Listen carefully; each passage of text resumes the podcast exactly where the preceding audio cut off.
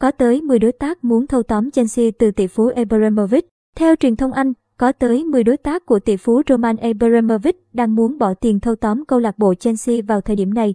Những thành công về chuyên môn của Chelsea thời gian qua khiến đội bóng này trở thành điểm thu hút đầu tư hấp dẫn với các đại gia.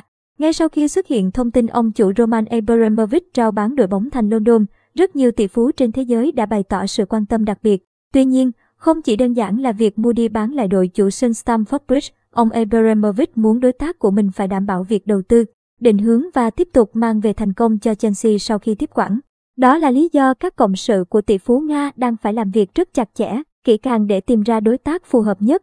Theo Guardian, Roman Abramovich đã thuê Ren Group, ngân hàng thương mại có trụ sở ở New York, Mỹ tìm kiếm đối tác mua lại Chelsea.